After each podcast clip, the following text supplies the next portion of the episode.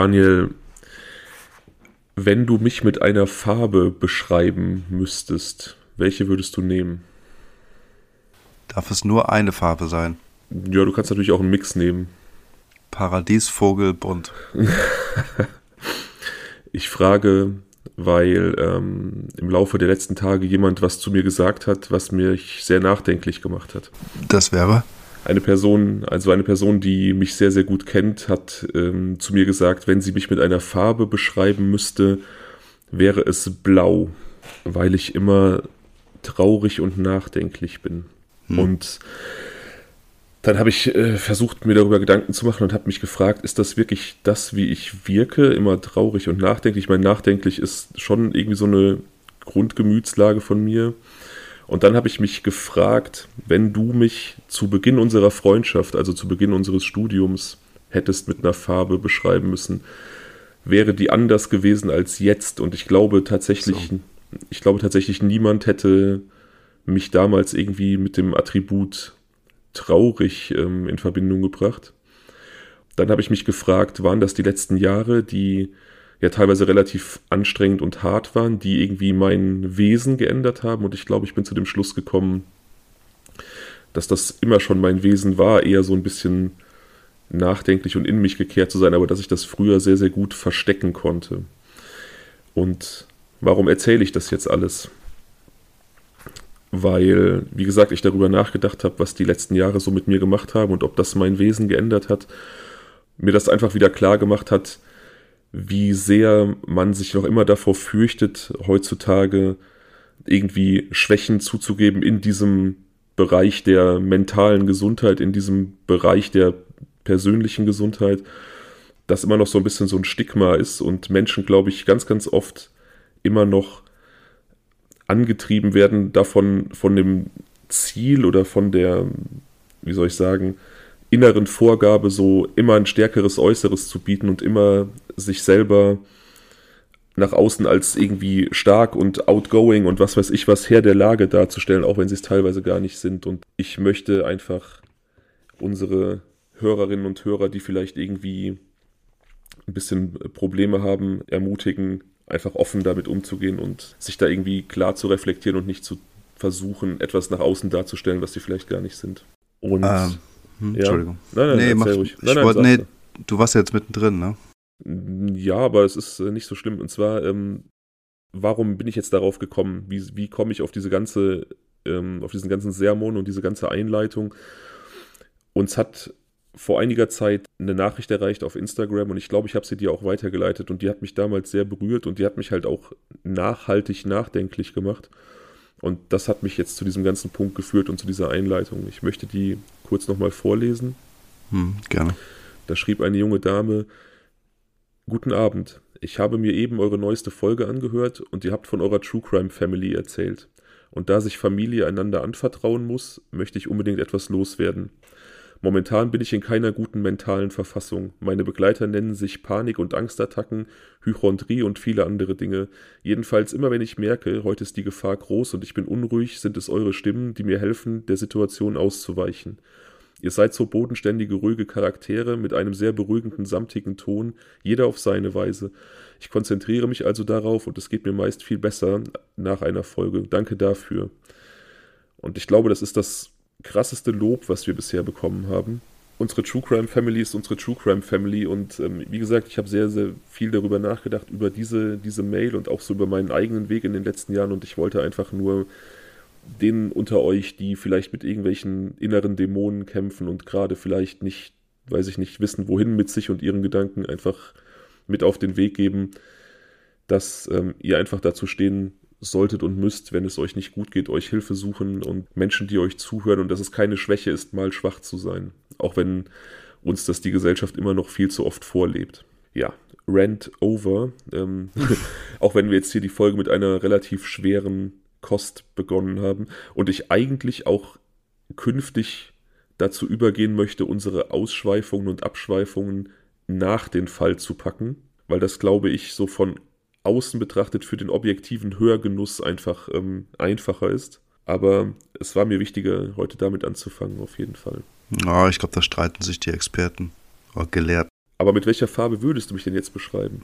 Ja, also erstmal wollte ich sagen, dass das Feedback der Hörerin einfach viel zu krass ist und dass das äh, eigentlich nicht so richtig in Worte zu fassen ist, was uns sowas bedeutet, sowas zu hören und ähm, welche Verantwortung wir hiermit irgendwie auch tragen, macht einen so ein bisschen sprachlos.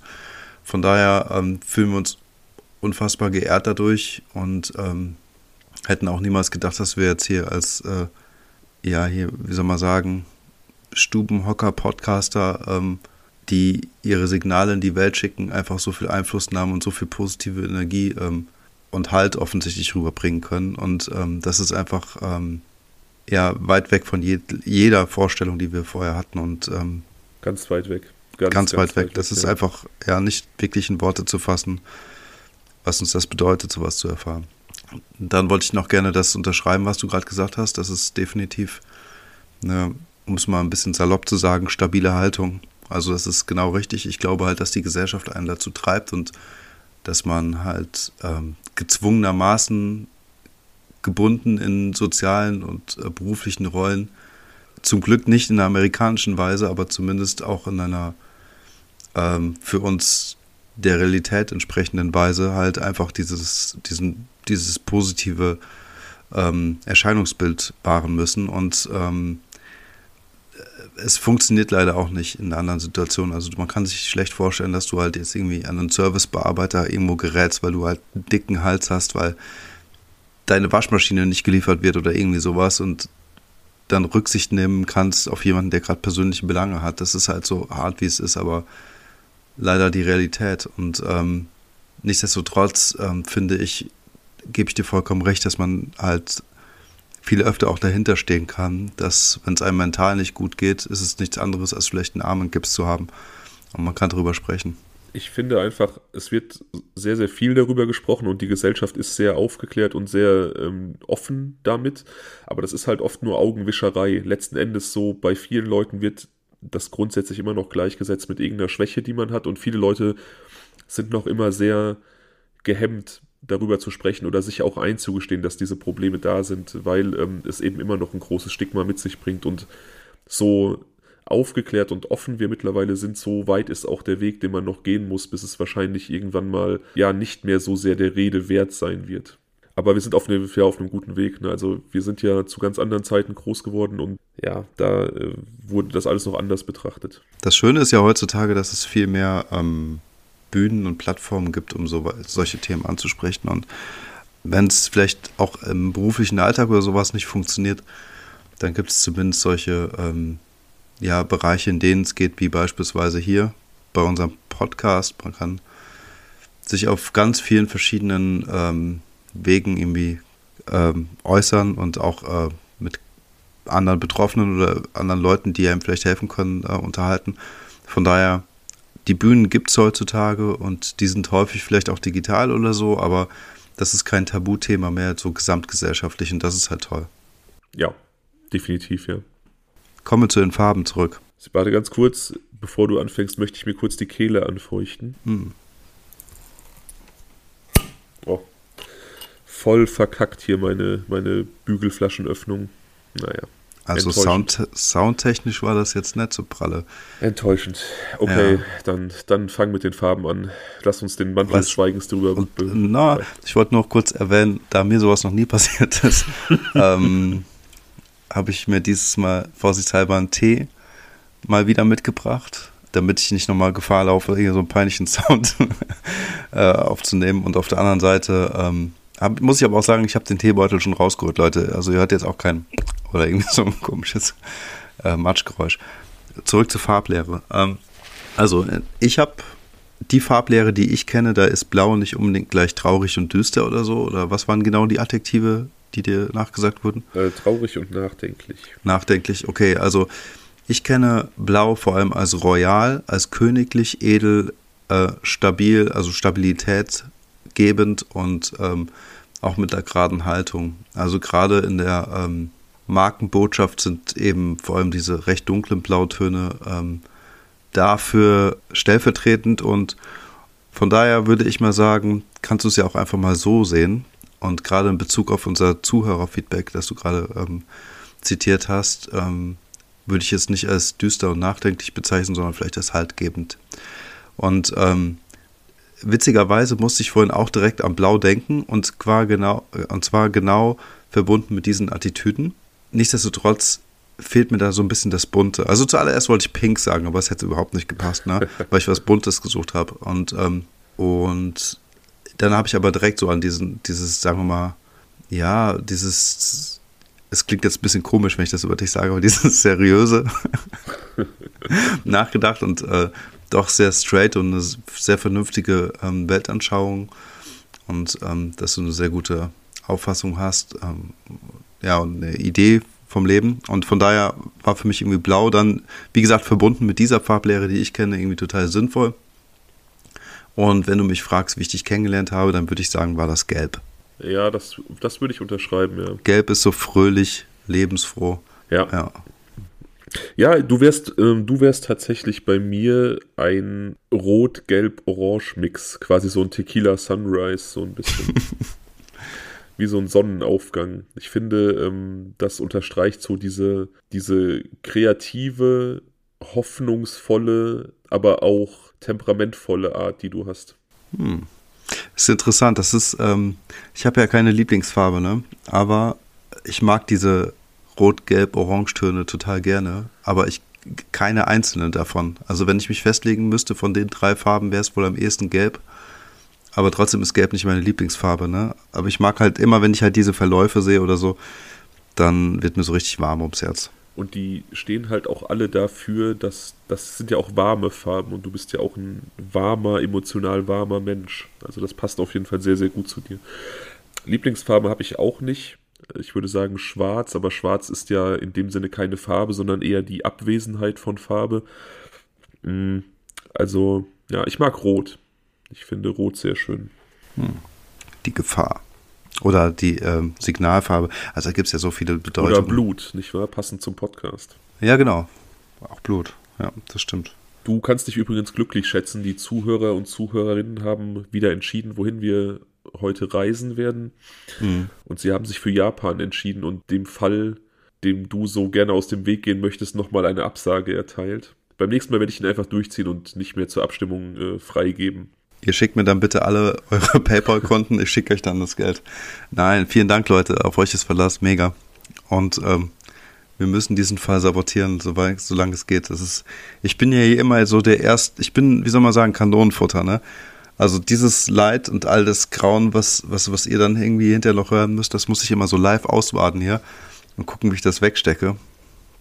Und Fabian hat dann einfach so in Folge 5 oder 6 Junko Furuta irgendwie auf den Tisch gelegt und ähm, Seitdem droht er mir mit den Ukrainern.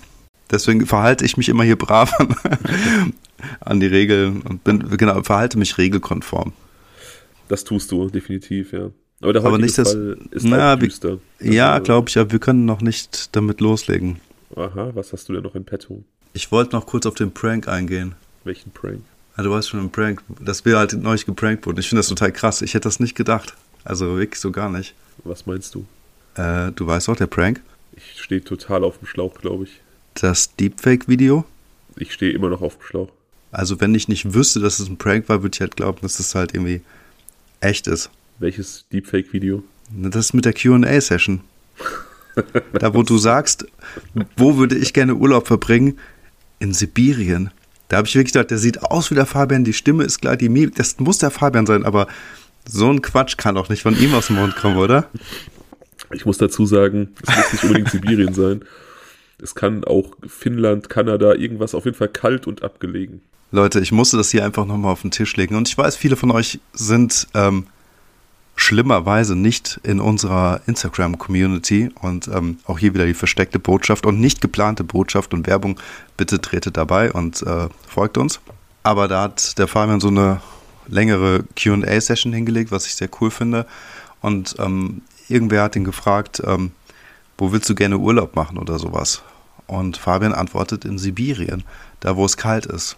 Und ich meinte im Nachgang zu ihm, ey, was machst du denn, wenn das jetzt irgendwie, keine Ahnung, die Chefin oder der Chef von ab in den Urlaub war und uns mal einen Urlaub ausgeben möchte. Und jetzt kriegen wir zwei Flugtickets nach Sibirien wegen dir. Was soll denn der Scheiß?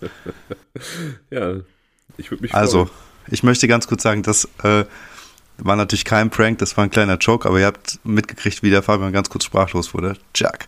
Ich möchte nur sagen, dass ähm, das nicht für uns beide spricht und ähm, für mich gerne ein Ticket nach ähm, Hawaii, irgendwas Schönes am Strand, wo es warm ist, türkisblaues Wasser, halt normal. Und dann würden wir auch eine Folge aufnehmen und ähm, immer dann, wenn ihr so Kampfgeräusche im Hintergrund gehört, äh, hört mit irgendwelchen Eisbären oder so, ist dann der Fabian. Und äh, so diese fröhlichen äh, hawaiianischen Vibes ähm, und Flötenmusik, Panflöte, Sounds im Hintergrund, das bin ich. Ja. Daniel hat es auch angesprochen, ganz versteckt. Wenn ihr uns nicht bei Instagram folgt, tut das, dann bekommt ihr solche Deepfake-Videos künftig äh, auch hautnah mit.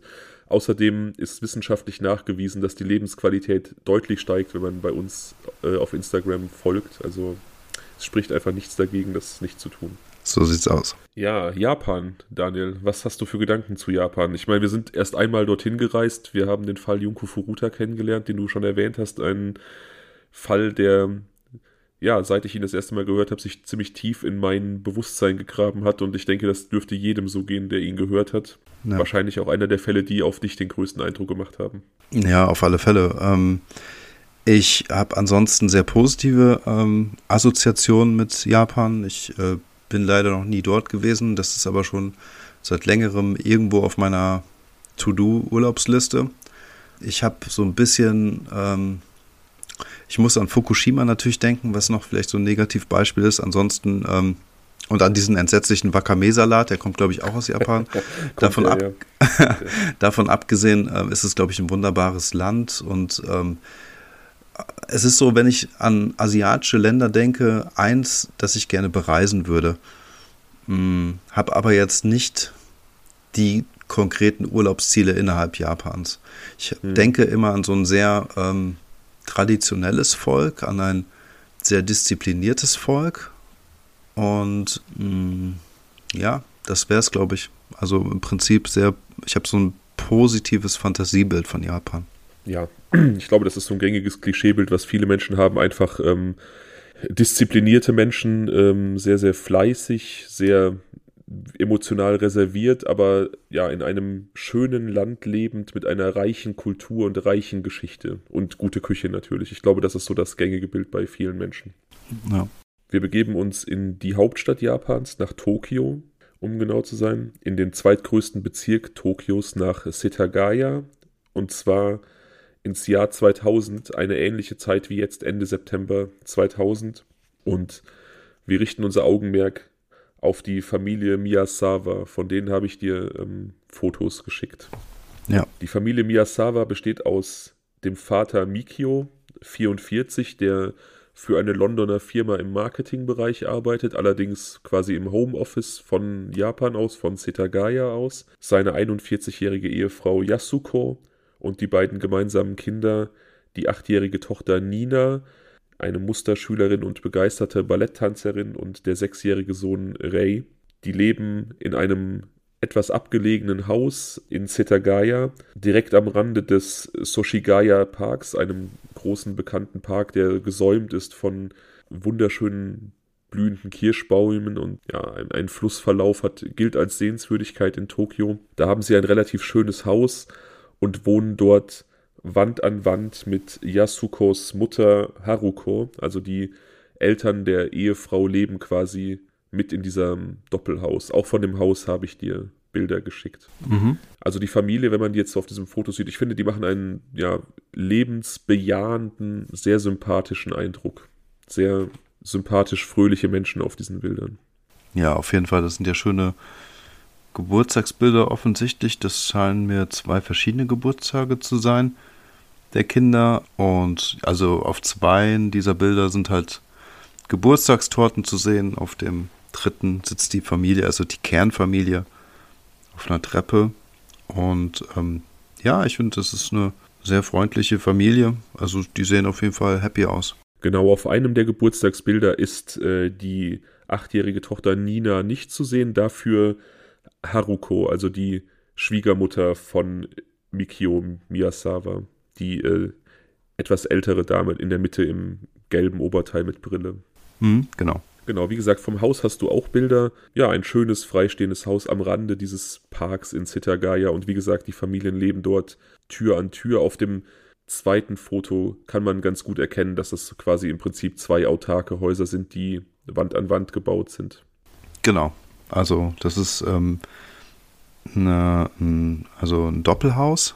Und es ist aber jetzt nicht, also zumindest auf diesem Bild ist nicht erkennbar, dass jetzt irgendwie in in näherer Reichweite noch weitere Einfamilien- oder Mehrfamilienhäuser stehen würden. Das Sind sieht jetzt hier so, ist auch nicht so, ne? Nee, okay, die, so. also, das, das ist, ist, so ein bisschen ländlich und wirklich diese beiden aneinander gebauten oder gemeinsam erbauten Häuser, die genau. da so ein bisschen so ein Kern der Gegend irgendwie darstellen. Genau, es täuscht so ein bisschen. Man hat gar nicht das Gefühl, dass man sich da mitten in Tokio befindet. Aber wie gesagt, da startet dieser Soshigaya Park und das ist einfach ein Haus, was da an diesem Parkeingang steht, ähm, was die Stadt auch immer wieder der Familie Miyazawa abkaufen wollte im Zuge von möglichen Parkerweiterungen. Bisher haben sie da allerdings nicht zugestimmt, sodass ihr Haus da tatsächlich relativ isoliert steht. Ja, aber wie viel Wert hat er denn so ein Haus in Tokio? Das muss doch unfassbar viel Wert haben. Ja, also die Stadt war tatsächlich bereit, relativ viel Geld auszugeben, um dieses Haus zu erwerben für diese Parkerweiterung. Also man wollte, also das letzte Angebot tatsächlich war, kurz vor der Tat, von der wir heute sprechen, ähm, man wollte den regulären Kaufpreis bezahlen, zu dem ich leider keine Angaben gefunden habe, aber on top noch einen Bonus von umgerechnet 8000 Euro, wenn das Haus verkauft worden wäre. Also das hat, dürfte schon einiges an Wert gehabt haben, ja. Oh, das finde ich aber jetzt nicht so viel. Als Bonus on top zu dem Kaufpreis des Hauses? Ist das schon. Finde ich, ähm, ne, das finde ich jetzt nicht so viel. Man weiß ja, wie teuer die Mieten in Tokio sind, weißt du? Und deswegen so, hätte ich gedacht, dass das so ein mehrere Millionen Haus ist oder so, weißt du? Du hast mich immer noch falsch verstanden, glaube ich. Die Stadt wollte dieses Haus kaufen und sie hätten den Kaufpreis bezahlt, also den Wert des Hauses, ähm, den ich allerdings nicht herausfinden konnte. Und diese 800.000 wären nochmal einfach nur als Bonus gekommen für den Hausverkauf, also als nochmal on top auf den Kaufpreis. 800.000? Ja. Okay, ich habe 8.000 gerade verstanden. Mhm. Okay, okay, ja, dann ist es was anderes. Das ist schon eher so die Preisklasse, die ich mir vorgestellt habe. Genau, plus den Kaufpreis eben. Also das ist, ähm, die Stadt ja. wollte, wollte da offensichtlich eben ernst machen. Okay, das ist natürlich richtig viel Holz. Ja, und äh, Mikio Miyazawa, also der Herr des Hauses, war auch aufgrund dieser neuen Angebotslage tatsächlich mittlerweile dann doch geneigt, das Haus zu verkaufen. Wie gesagt, bisher hatte mhm. er da ähm, nicht zugestimmt, aber diese, diese Aussicht auf diesen doch sehr ergiebigen Bonus plus den Verkaufspreis brachte ihn dann so ein bisschen zum Umdenken. Und dennoch muss man sich ja dann die Frage stellen, wie dann die alternativen Wohnmöglichkeiten in Tokio aussehen würden. Wahrscheinlich viel kleinere Wohnungen, die maßlos überteuert sind. Ich weiß nicht, wie es jetzt im Jahr 2000 war, aber Heutzutage wäre es ja so. Gut, ich weiß nicht, ob die Familie ähm, dann zwangsläufig den Plan gehabt hätte, in Tokio zu bleiben oder ob man sich vielleicht im Umland außerhalb dieser Metropolregion was Neues hätte suchen wollen. Dazu kann ich hm. keine Angaben machen.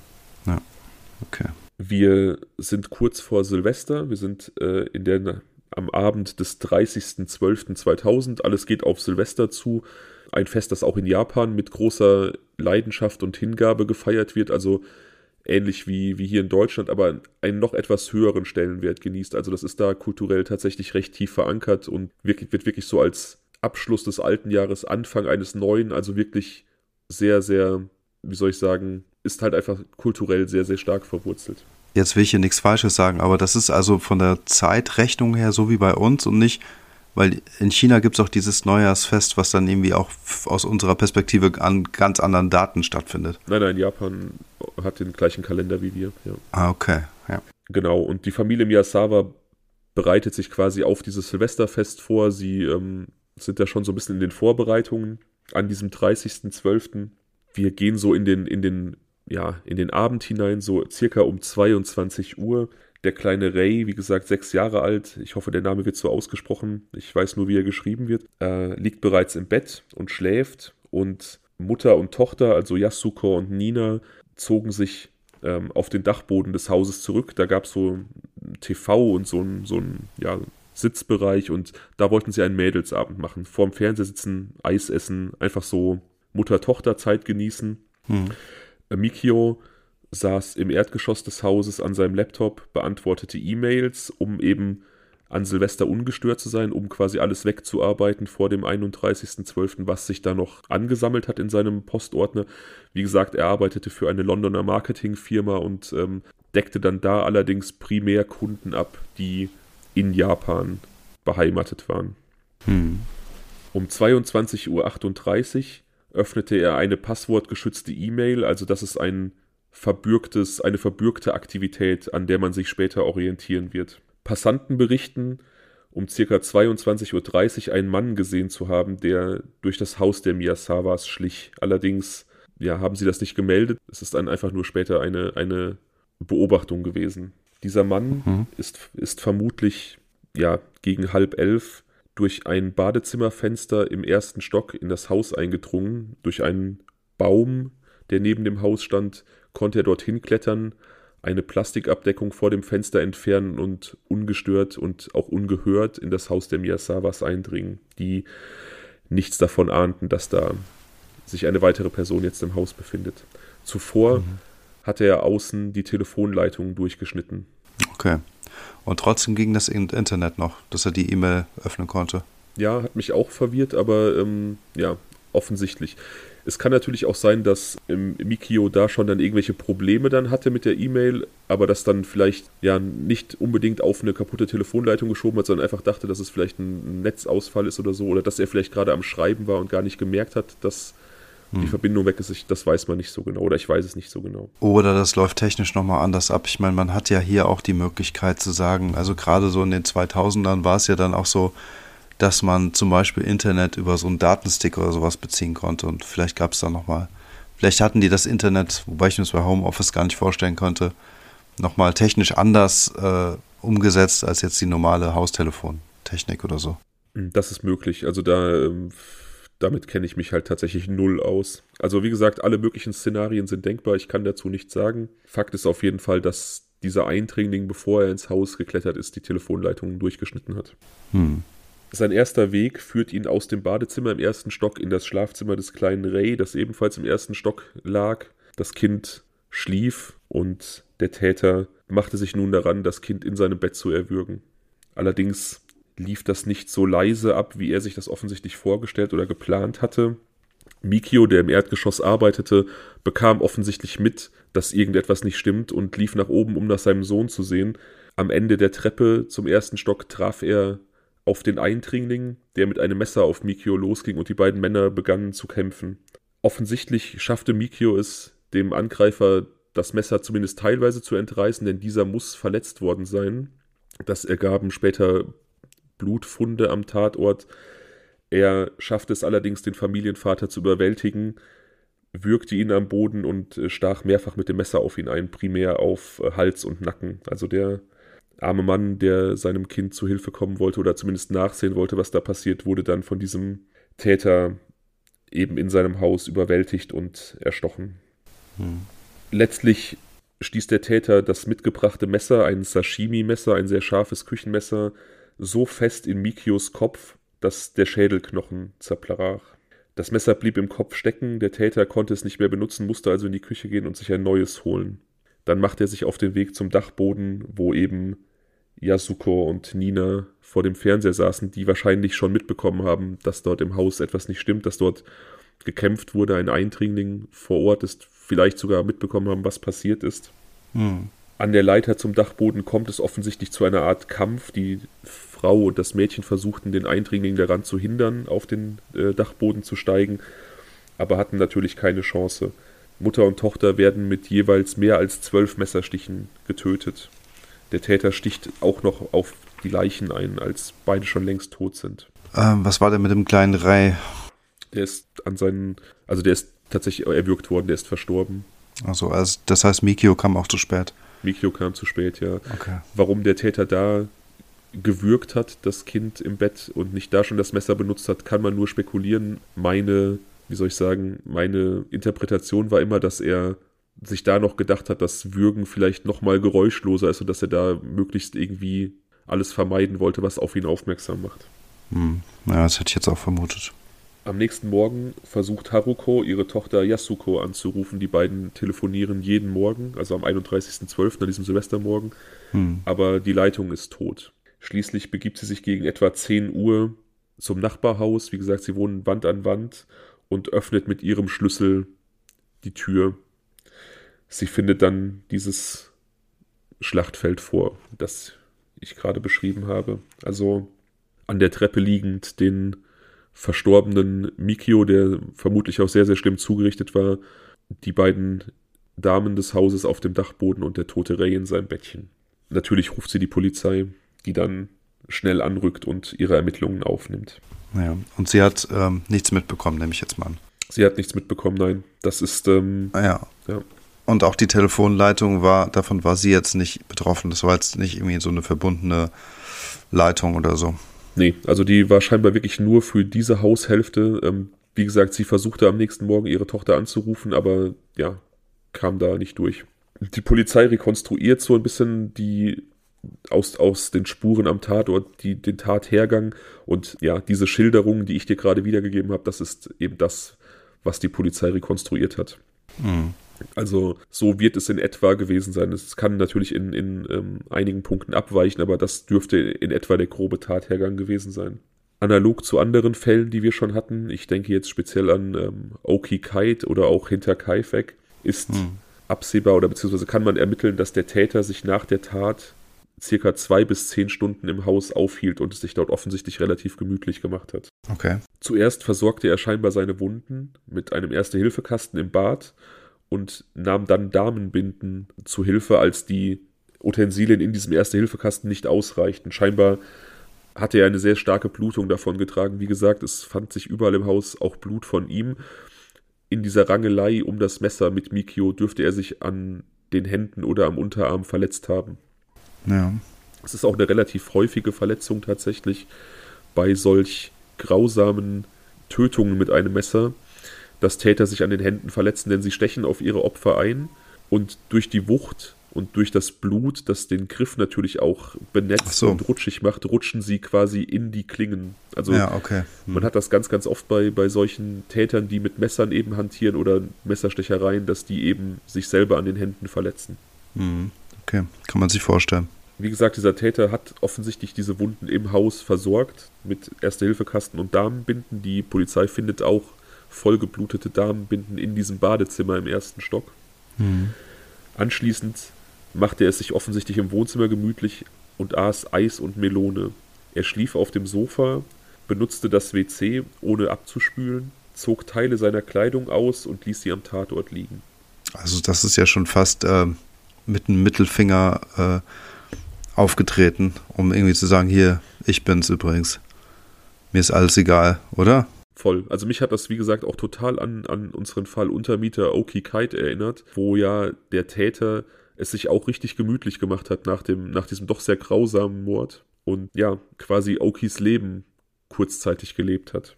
Ja, ja, aber hier ist es, ähm, finde ich, da man jetzt noch nicht weiß, oder ich zumindest nicht, wer der Täter war, hm, finde ich, fühlt sich das noch eher an wie so ein richtiges, ähm, wie so ein Zeichen oder sowas, was er da geben wollte. Möglich wir werden nicht erfahren, wer der Täter ist. Wir haben hier ein Cold Case vor das ist ein Cold Case, okay. Ja. Tatsächlich. War auch einer der ersten Fälle, als ich so meine Fallliste gemacht habe, als so diese theoretische Planung war, ähm, starten wir einen True Crime Podcast? Wenn ja, welche Fälle könnte man verarbeiten? Es war tatsächlich irgendwie so einer der ersten vier, fünf Fälle, die ich aufgeschrieben habe. Mhm. Gegen Viertel nach eins benutzt der Täter Mikios Laptop, griff dort auf die Liste der Favoriten zu und besuchte die Seite des äh, Shiki-Theaters in Tokio. Das ist ein Theater, mit dem Mikio beruflich, aber auch privat sehr verbunden war. Also er arbeitete für die, er war in diesem, in deren PR-Arbeit eingebunden, aber er war auch ein leidenschaftlicher Theaterfreund, der privat dort viel Zeit verbrachte. Ja.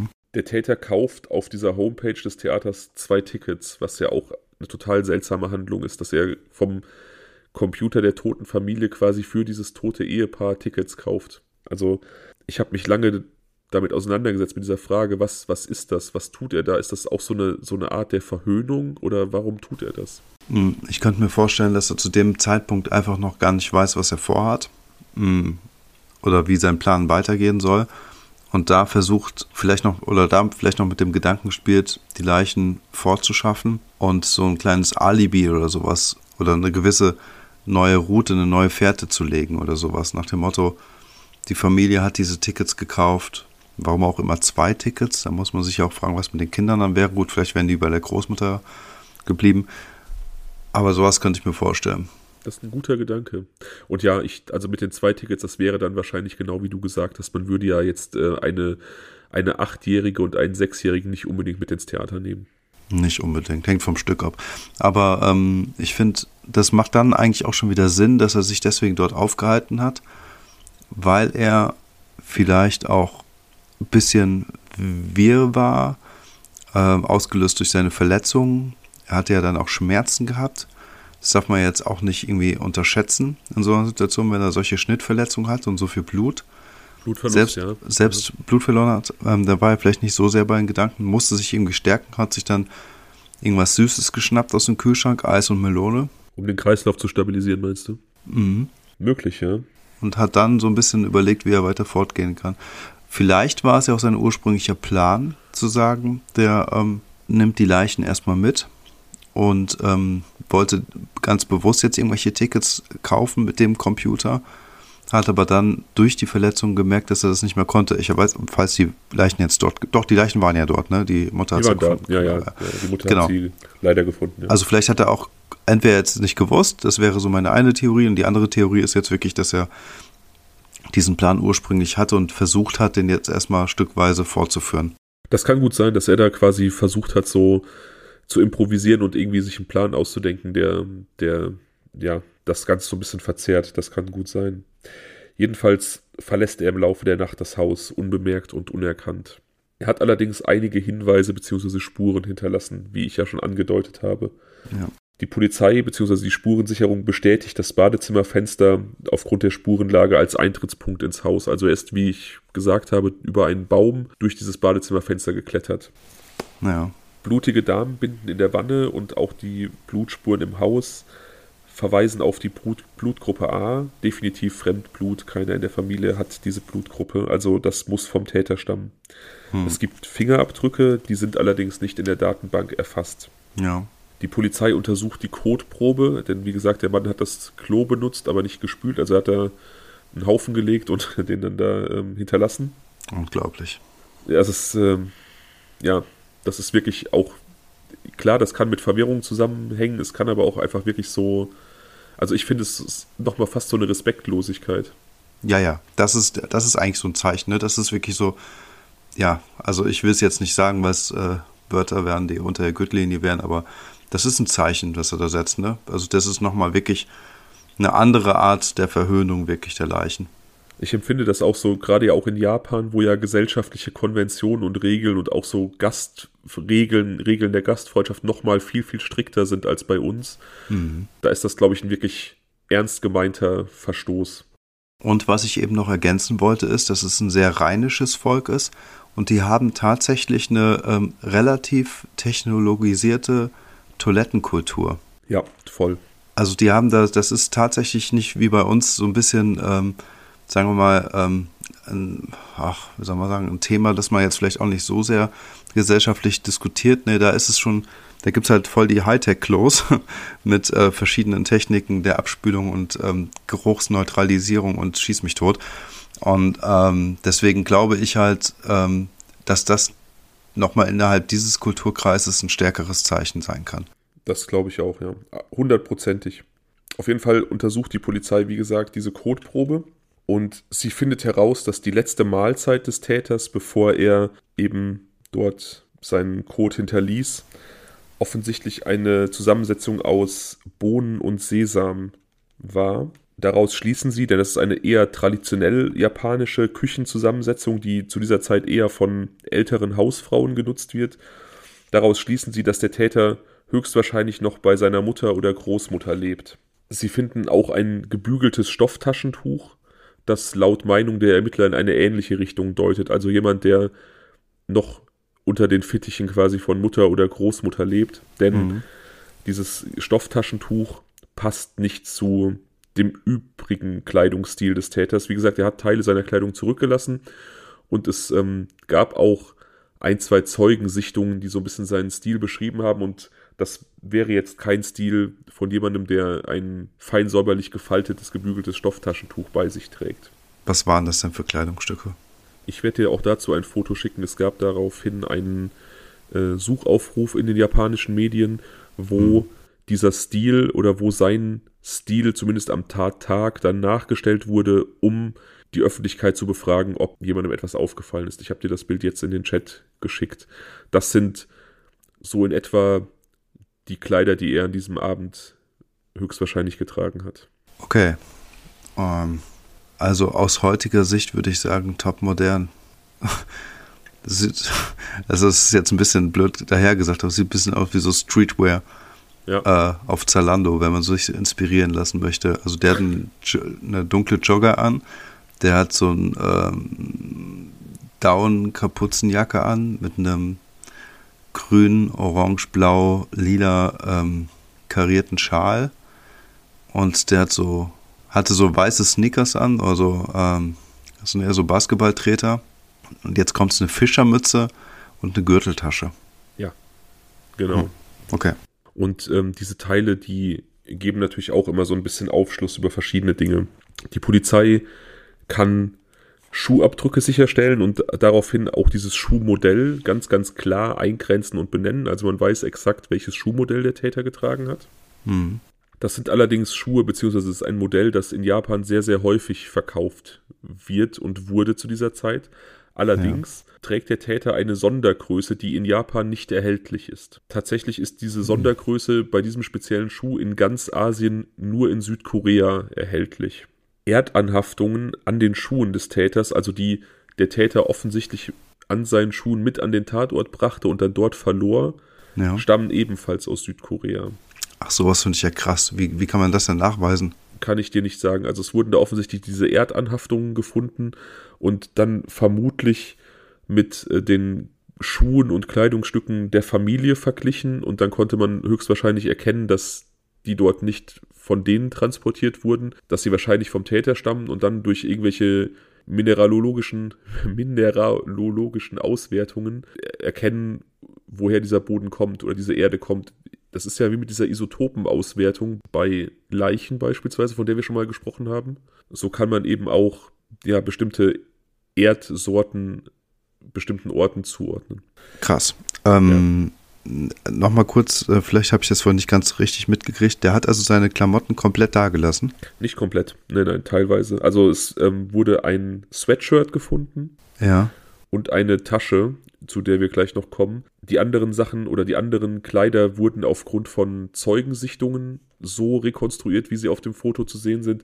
Und bei den Schuhen ist man sich eben hundertprozentig sicher, weil man eben die Schuhspuren sichern konnte. Okay, und daher also auf diese Größe zurück äh, äh schließen genau. kann und okay, verstehe. Genau. Okay. Das Sweatshirt, wie gesagt, habe ich angesprochen, das wurde gefunden. Das konnte man sogar bis zu dem Stadtbezirk, in dem es verkauft wurde, zurückverfolgen und ermitteln. Da wurde es circa 100 Mal verkauft. Da hat, die Polizei dann, da hat die Polizei dann Hoffnung geschöpft, weil 100 Leute natürlich ein sehr überschaubarer Käuferkreis sind. Mhm. Allerdings kann sie nur 12 Käufer ermitteln. Also diese Spur mhm. zerschlägt sich relativ schnell. Aber ist es ein Tokio-Stadtbezirk oder ist es ja, jetzt in Südkorea auch gewesen? Es ist in Tokio. Allerdings Aha. führt auch dieses Sweatshirt wieder nach Südkorea. Hm. Denn es wurde offensichtlich mit einem Wasser gewaschen, dessen Zusammensetzung für Japan ungewöhnlich ist. Ein sehr mineralstoffhaltiges, sehr hartes Wasser. Und das findet sich erneut eher in Südkorea als in Japan. Also ich bin gerade ein bisschen Fan von diesen Ermittlungsarbeiten. Das ist ja. Das ist krass, ne? Ja, super. Also richtig cool. Ja, ja. und wie gesagt, alles oder vieles deutet eben auf Südkorea. Die Tokioter Polizei. Entschuldige, Entschuldige ja. aber das heißt ja auch, dass dieses Sweatshirt in äh, Tokio gekauft wurde und dann aber irgendwie mal zumindest eine Reise hinter sich gemacht hat nach Südkorea, um dann wieder nach Tokio zu gelangen. Es ist natürlich auch möglich, dass dieses Sweatshirt keins von den 100 waren, die in diesem ja. Stadtbezirk, sondern dass es dann doch irgendwie in Südkorea erworben wurde und man es eben falsch dieser, diesen 100 gekauften zugeordnet hat. Ne? Aber, hm. aber ja, es kann durchaus auch sein, dass es in Tokio gekauft wurde, irgendwann mal irgendwie nach Südkorea kam und dann wieder an dem Mörder zurück nach Tokio gelangte. Okay. Die Tokioter Polizei stellt 40 Polizisten ab, die konstant an diesem Fall arbeiten, denn aufgrund dieser vielen Hinweise sind sie sich relativ sicher, den Täter zeitnah überführen zu können. Mhm. Es wird eine Belohnung von 20 Millionen Yen ausgesetzt, das sind etwa 150.000 Euro, mhm. die allerdings noch immer ausgeschrieben ist, denn wie gesagt, der Fall ist ein Cold Case. Knapp 14.000 Hinweise gingen bei der Polizei ein, aber führten eben nicht zum Durchbruch auf der Suche nach dem Täter. Am 31.12., also am Tag der Leichenfunde und kurz nach den startenden Ermittlungen, meldet sich ein Taxifahrer bei der Polizei.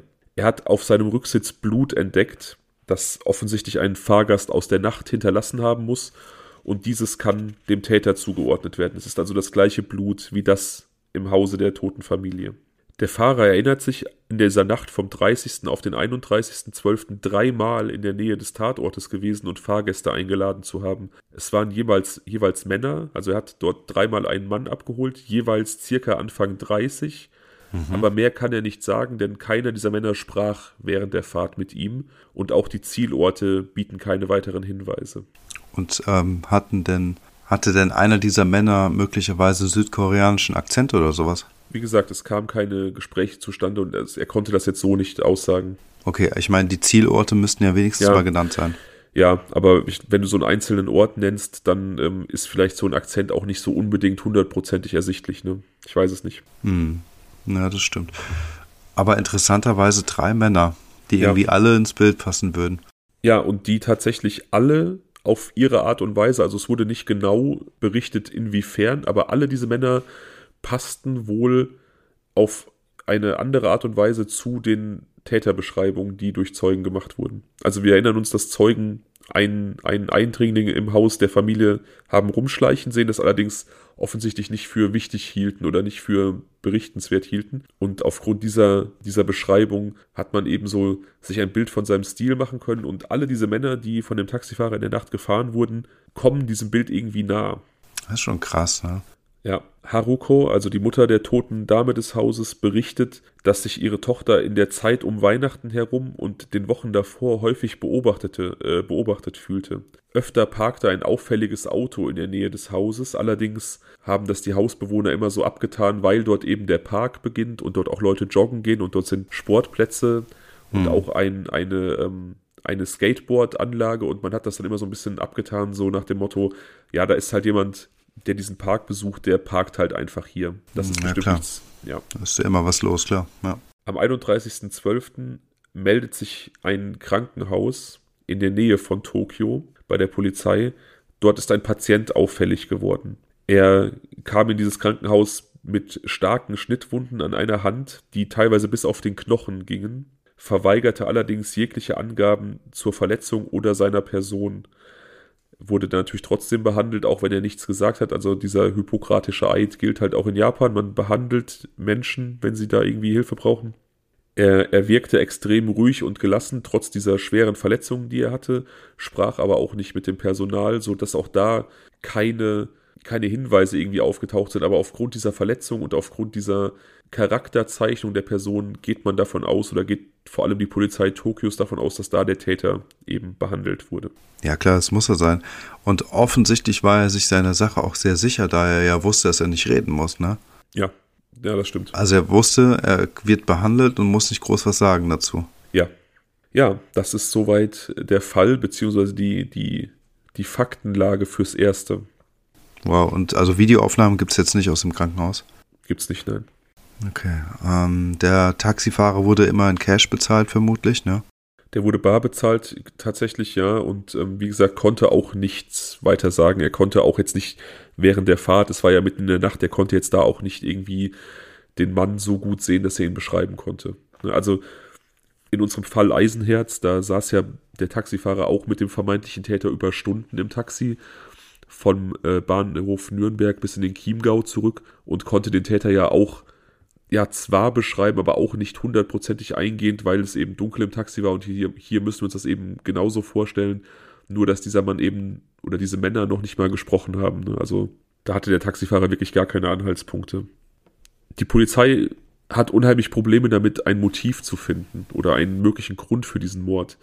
Eigentlich gibt es keine möglichen Motivlagen. Die Familie hatte keine Feinde. Sie waren beliebt, unauffällig und eigentlich gab es niemanden, der ihnen irgendwie, wie soll ich sagen, irgendwas Böses gewünscht hätte oder ja, dadurch aufgefallen wäre, der Familie feindlich gesonnen zu sein. Okay, und Mikio hatte ja auch nicht wirklich einen Beruf ähm, gehabt, bei dem man sich irgendwie besonders Feinde macht oder sowas. Von daher kann man jetzt auch nicht äh, darauf schließen, dass es jetzt nochmal daher äh, kommen könnte.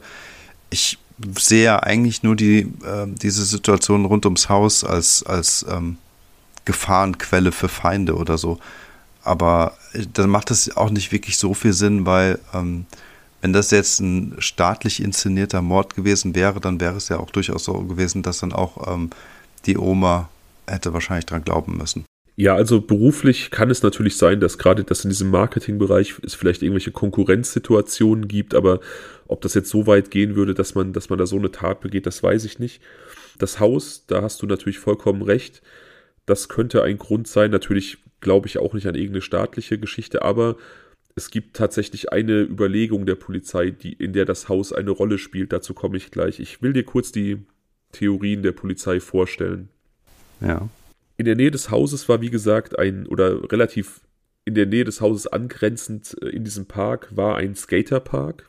Und Mikio hatte häufiger Stress mit den Skatern, weil er von deren Lautstärke genervt war und hatte auch Konflikte mit den Leuten dort. Die Polizei vermutet, dass der Täter ein Skater gewesen sein könnte aufgrund seines Styles. Ich sehe das jetzt nicht unbedingt so als Skater-Stil, aber die Tokioter Polizei hat offensichtlich diese Connection hergestellt. Und sie können sich vorstellen, dass einer dieser Skater genervt von Mikio war und deswegen die Bluttat begangen hat. Ich finde das allerdings ähm, etwas weit hergeholt. Also, weil sich da jemand beschwert, dann direkt die ganze Familie ausradieren, das wäre schon harter Tobak. Das kann ich mir wiederum ganz gut vorstellen, weil, also erstmal, was so die Klamotte betrifft, das kann ja sein, dass das der ähm, japanische Skater-Look von 2000 war. Und ich könnte mir durchaus vorstellen, dass ähm, es da vielleicht immer mal wieder ähm, irgendwelche Streitereien zwischen den beiden gab und er immer als Familienvater aufgetreten ist, weißt du, als jemand, der seine Familie schützt, der vielleicht ähm, keinen Bock auf die Lautstärke hatte oder was auch immer was, weißt du, so dass er halt auch immer mit seinen Kindern wahrgenommen wurde. Und ja, somit, somit wäre er quasi, hätte er, ähm, wie soll man sagen, so dieses, ähm, dieses Hassbild auch unver also aus Versehen auf seine Kinder projiziert durch sein äh, Auftreten gegenüber diesen Skatern. Ja, das ist möglich. Das ist tatsächlich möglich. Ja. Die Polizei ist sich relativ sicher, dass der Täter ein Einwanderer, vielleicht ein Tourist aus Südkorea gewesen sein muss. Denn die Blutuntersuchung des Täters, also man hat dieses Blut ausgewertet, verweist darauf, dass seine Mutter ganz offensichtlich aus Südeuropa stammt, vermutlich aus dem Mittelmeerbereich in der Nähe der Adria, also Italien, Kroatien, aber der Vater aus Südkorea. Auch das ähm, bringt einen natürlich nicht einem möglichen Motiv näher, aber es äh, macht den Täter etwas erkennbarer. Ein, eine Theorie, die häufig in Japan diskutiert wurde, ist der US-Soldat, denn zu dem damaligen Zeitpunkt waren unheimlich viele US-Soldaten in Japan stationiert und fielen oft durch Gewalttaten auf, also benahmen sich dort alles andere als gut. Und am Tatort wurde eine Bauchtasche gefunden, auch dies auf diesem Bild mit der Kleidung zu sehen. Hm. In dieser Bauchtasche befand sich Sand, den man wiederum einem Bereich einer Wüste in Nevada zuordnen konnte in den Vereinigten Staaten und zwar relativ genau der Edward Air Force Base, also einer amerikanischen Luftwaffen, einem amerikanischen Luftwaffenstützpunkt. Okay, das ist krass. So dass man sagen kann, dass diese Tasche irgendwann mal an dieser Edward Air Force Base gewesen sein muss. Jetzt heißt es natürlich nicht, dass der Täter dort gewesen sein muss, Vielleicht hat er die Tasche ja aus so einem Armeeshop erworben oder so, aber es könnte auf jeden Fall ein Hinweis darauf sein, dass da ein US-Soldat mit europäisch-koreanischen Wurzeln mit dieser Bauchtasche unterwegs war und den Mord begangen hat. Also es ist ja. eine Möglichkeit. Mhm. Eine weitere Theorie der Polizei ist, dass der Täter ein illegaler Einwanderer oder Arbeitsloser gewesen sein könnte, denn zu dieser Zeit herrschte in Japan ein historisches Hoch an Arbeitslosigkeit und damit einhergehend wachsender Neid auf Bessergestellte und wohlhabendere Menschen. Und wir erinnern uns, die Familie stand wirtschaftlich sehr gut da und stand eben kurz davor, das Haus für sehr, sehr viel Geld zu verkaufen. Das könnte Neid geweckt haben. Dem steht allerdings eine weitere Tatsache entgegen, die wiederum so ein bisschen eine Parallele zu unserem Fall Untermieter Aoki Kite ist. Es wurde lediglich Bargeld im Wert von rund 1000 Euro vom Tatort gestohlen. Weiteres Geld, Schmuck und Wertsachen wurden am Tatort zurückgelassen. Also die hat er nicht angerührt. Er hätte sich weitaus mehr bereichern können, als er es getan hat, hat es aber nicht getan. Das hat mich so ein bisschen zu dieser Idee hm. gebracht, ähm, Robert Cooper, der Täter aus Untermieter, könnte ja auch der Täter hier gewesen sein. Wird natürlich nicht so gewesen sein, aber ich habe so ein bisschen drüber nachgesponnen, ne, so. Weil ich finde den Modus operandi relativ ähnlich und halt eben auch diese Tatsache, dass dann da offensichtlich viel, viel weniger entwendet wurde, als man eigentlich gekonnt hätte. Was der Täter allerdings mitgenommen hat, sind Postkarten. Alle Postkarten, die die Familie von irgendwelchen Bekannten und Freunden aus dem Ausland, aus irgendwelchen Urlauben erhielt, wurden gestohlen. Mhm. Ganz kuriose und seltsame Geschichte meiner Meinung nach, weil was willst du mit privaten Postkarten? Sammeln. Ja, aber wieso? Diese Erweiterung des Parks, die angedacht wurde von der Stadt Tokio, spielt natürlich in den Gedanken der Polizei auch eine Rolle. Allerdings eben so, wie ich das ähm, eben genannt habe, dass man denkt, dass eben dieser Geldsegen, der da ähm, auf die Familie wartete, dass der eben möglicherweise Neider angelockt haben könnte. Ja, und nach wie vor ist es ja so, dass die ähm, Mutter Haruko auch noch ähm, mit zu diesem gesamten Wohnblock oder Haus, äh, Doppelhausblock eben gehört. Von daher wäre sie ja auch potenzielles Opfer gewesen. Ja, das stimmt. Also ich finde ähm, diese Sache mit den Postkarten ultra spannend, weil ich finde, dass das möglicherweise wirklich Sammlerstücke sind. Möglicherweise Sammlerstücke eines Serienmörders ich will jetzt nicht zu krass jetzt in die Klischeekiste greifen, aber es macht für mich Sinn. Wenn es jemand ist, der sich seiner Sache so sicher sein kann, dass der einfach seinen Unrat äh, in der Toilette lassen kann hm. und der seine Kleidung da lässt, der in der Lage ist, sich selbst zu verbinden. Gut, das ist ja, das ist ja, finde ich jetzt kein so großer Move, sich selber zu verbinden, aber ähm ja, okay, aber nichtsdestotrotz, also könnte ich mir vorstellen, dass es jemand ist, der weiß, er ist bald wieder da weg. Der ist, ähm, der muss sich seiner Sache sicher sein, dass er nicht erwischt wird. Und das könnte zum Beispiel ein Grund sein, dass es wirklich ein Soldat war. Also diese ähm, Theorie ähm, macht für mich durchaus Sinn. Und was die Motive dahinter betrifft, weiß ich nicht. Ähm, ich finde, die Postkarten lassen darauf schließen, dass es tatsächlich so ein gewisser Triebtäter ist. Trieb im mhm. Sinne von, ähm, so einer gewissen Serientäterschaft, dass er so seine kleinen Trophäen mitsammelt, äh, mitnimmt. Und es würde mich jetzt wirklich nicht wundern, wenn dieser Fall irgendwann aufgeklärt werden würde, weil die Postkarten irgendwann auftauchen. Ja, auch natürlich wieder so eine, so eine Idee, die natürlich nicht stimmen wird, aber ich habe mir auch schon mal gedacht, es kann ja auch sein, dass diese Postkarten vielleicht geklaut wurden, weil der Täter eine davon geschrieben hat. Aber das ist natürlich totale uh, Spinnerei. Uh, aber dass, cool, dass, ja. dass der vielleicht irgendwas zu tun hatte mit der Familie oder mal hatte und ähm, irgendwie Angst hatte, dass eine dieser Postkarten auf ihn verweisen könnte. Das ist natürlich super unwahrscheinlich, aber es ist eine Möglichkeit, die in meinem Kopf irgendwie rumspukt. Also eine Sache ist auch so, guck mal, also ähm, sagen wir mal, der Täter hat jetzt wirklich tagelang, Entschuldigung, tagelang sich das Haus angesehen und so ein bisschen observiert, um zu gucken, ähm, wann er wie am besten einsteigen kann. Und hat den richtigen Moment abgewartet und hat ihn dann eben gesehen, als oben dieses Badezimmer oder Toilettenfenster offen stand und der die Möglichkeit für sich gesehen hat, dort einzubrechen. Dann war das ja doch eine geplante, aber dann doch eine relativ kurzfristig durchgezogene ähm, Handlung. Und ja. er muss irgendwie aber auch unter dauerhafter Bereitschaft gestanden äh, haben, um dann, ähm, wie soll man sagen, dann auch direkt äh, loslegen zu können.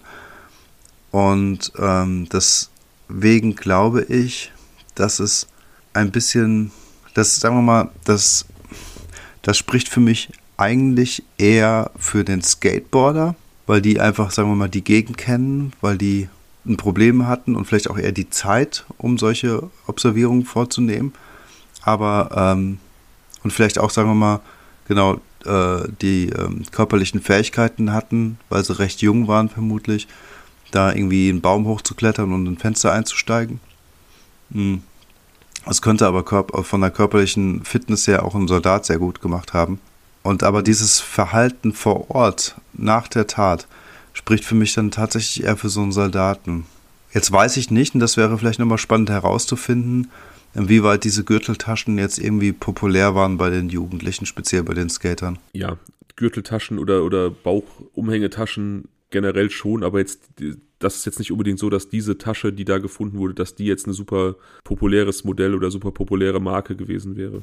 Man kennt das ja aus Deutschland. Es gab ja Zeiten, wo irgendwie alle mit diesen Bundeswehrjacken rumgelaufen sind. Ja. Weißt du? Also selbst die Leute, die mit dem Bund nichts zu tun hatten, die hatten also diese grünen, olivgrünen Militärparker an und ähm, mhm. gehabt. Und vielleicht war das jetzt auch irgendwie sowas, weißt du, dass so, keine Ahnung, Militärumhängetaschen jetzt irgendwie Kult waren zu dem Zeitpunkt. Weil dann wird es nämlich für mich, also wenn dem so ist, dann wird es für mich auf jeden Fall eher wie die Skater sprechen. Äh, sollte dem nicht so sein, dann äh, bin ich doch schon eher bei dieser, bei diesem Militärszenario, wobei man auch wiederum sagen muss, dass man nicht so viele Hinweise darauf hat, dass es jetzt ein Soldat gewesen sein könnte. Wie gesagt, das Verbinden hätte ich jetzt vielleicht noch gedacht. Ähm, dieses, diesen, diese Sammlereigenschaft hier mit den Postkarten, was ich vorhin skizziert habe. Und eventuell könnte man noch an der Art und Weise, wie er zugestochen hat, da jetzt noch irgendwelche ähm, Hinweise drauf erkennen. Ah ja, und Soldaten reisen natürlich auch eher. Ne? Also wenn es ja. jetzt jemand ist, der vielleicht echt mal in Südkorea stationiert war oder sowas, das wäre, würde das vielleicht mit der Kleidung auch noch gut, ganz gut erklären. Genau, und in, ähm, in Südkorea sind auch eben Amerikaner stationiert, also das könnte durchaus möglich sein. Und ähm, eben dieser Sand an dieser Umhängetasche, an dieser Bauchtasche ist eben sehr spezifisch dieser Air Force Base zuzuordnen. Das ist schon, finde ich, ein relativ dicker Hinweis, was meiner Meinung nach auch eher für einen Soldaten oder einen illegalen Einwanderer, der ja auch in Betracht gezogen wurde, spricht. Neben diesen Verweisen auf Südkorea ist eben, dass der Täter in Japan noch nicht äh, polizeilich erfasst worden ist, also dass seine Fingerabdrücke noch nicht erfasst worden sind. Und ich denke, das hier ist keine Ersttat. Also man fängt nicht mit so einem Vierfachmord an. Ich kann mir einfach nicht vorstellen, dass jemand, der sowas tut, noch vorher noch nie auffällig geworden ist. Aber gut, es kann natürlich sein, ja, dass er zum ersten Mal zumindest, dass er noch nie erwischt wurde und deswegen noch nie Spuren von ihm irgendwie ähm, erfasst wurden. Das ist natürlich möglich. Aber für mich deutet schon viel darauf hin, dass jemand, dass dieser jemand eben kein Japaner war und auch diese vielen Verweise, äh, kein, kein Einheimischer dort. Und viele dieser Verweise, die auf Südkorea deuten, sprechen dann für mich auch gegen, gegen diese Skater-Theorie, weil ich denke, dass das dann eher lokale Jugendliche sein werden, die da unterwegs sind und eben nicht Leute, die ja quasi da zwischen Südkorea oder vielleicht auch irgendwie mit einem amerikanischen Background irgendwie pendeln. Aber das ist natürlich, das ist wirklich nur Spekulation meinerseits. Das Ding ist, dass halt die Skater die einzigen sind mit einem Motiv, ne?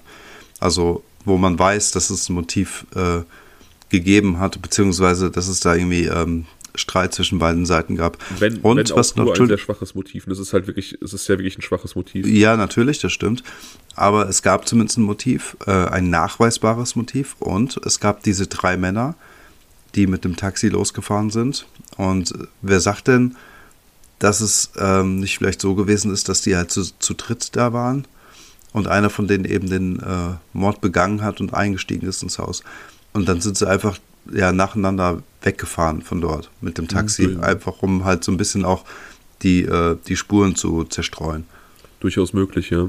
ja. Wie gesagt, was das Motiv angeht, die Abwesenheit eines Motives heißt ja nicht, dass es keins gibt. Ne? Also es kann ja durchaus ja. auch sein, dass da ein Motiv vorhanden ist, wie auch in anderen Cold Cases, über die wir gesprochen haben, die wir, dass wir einfach schlicht und einfach nicht kennen.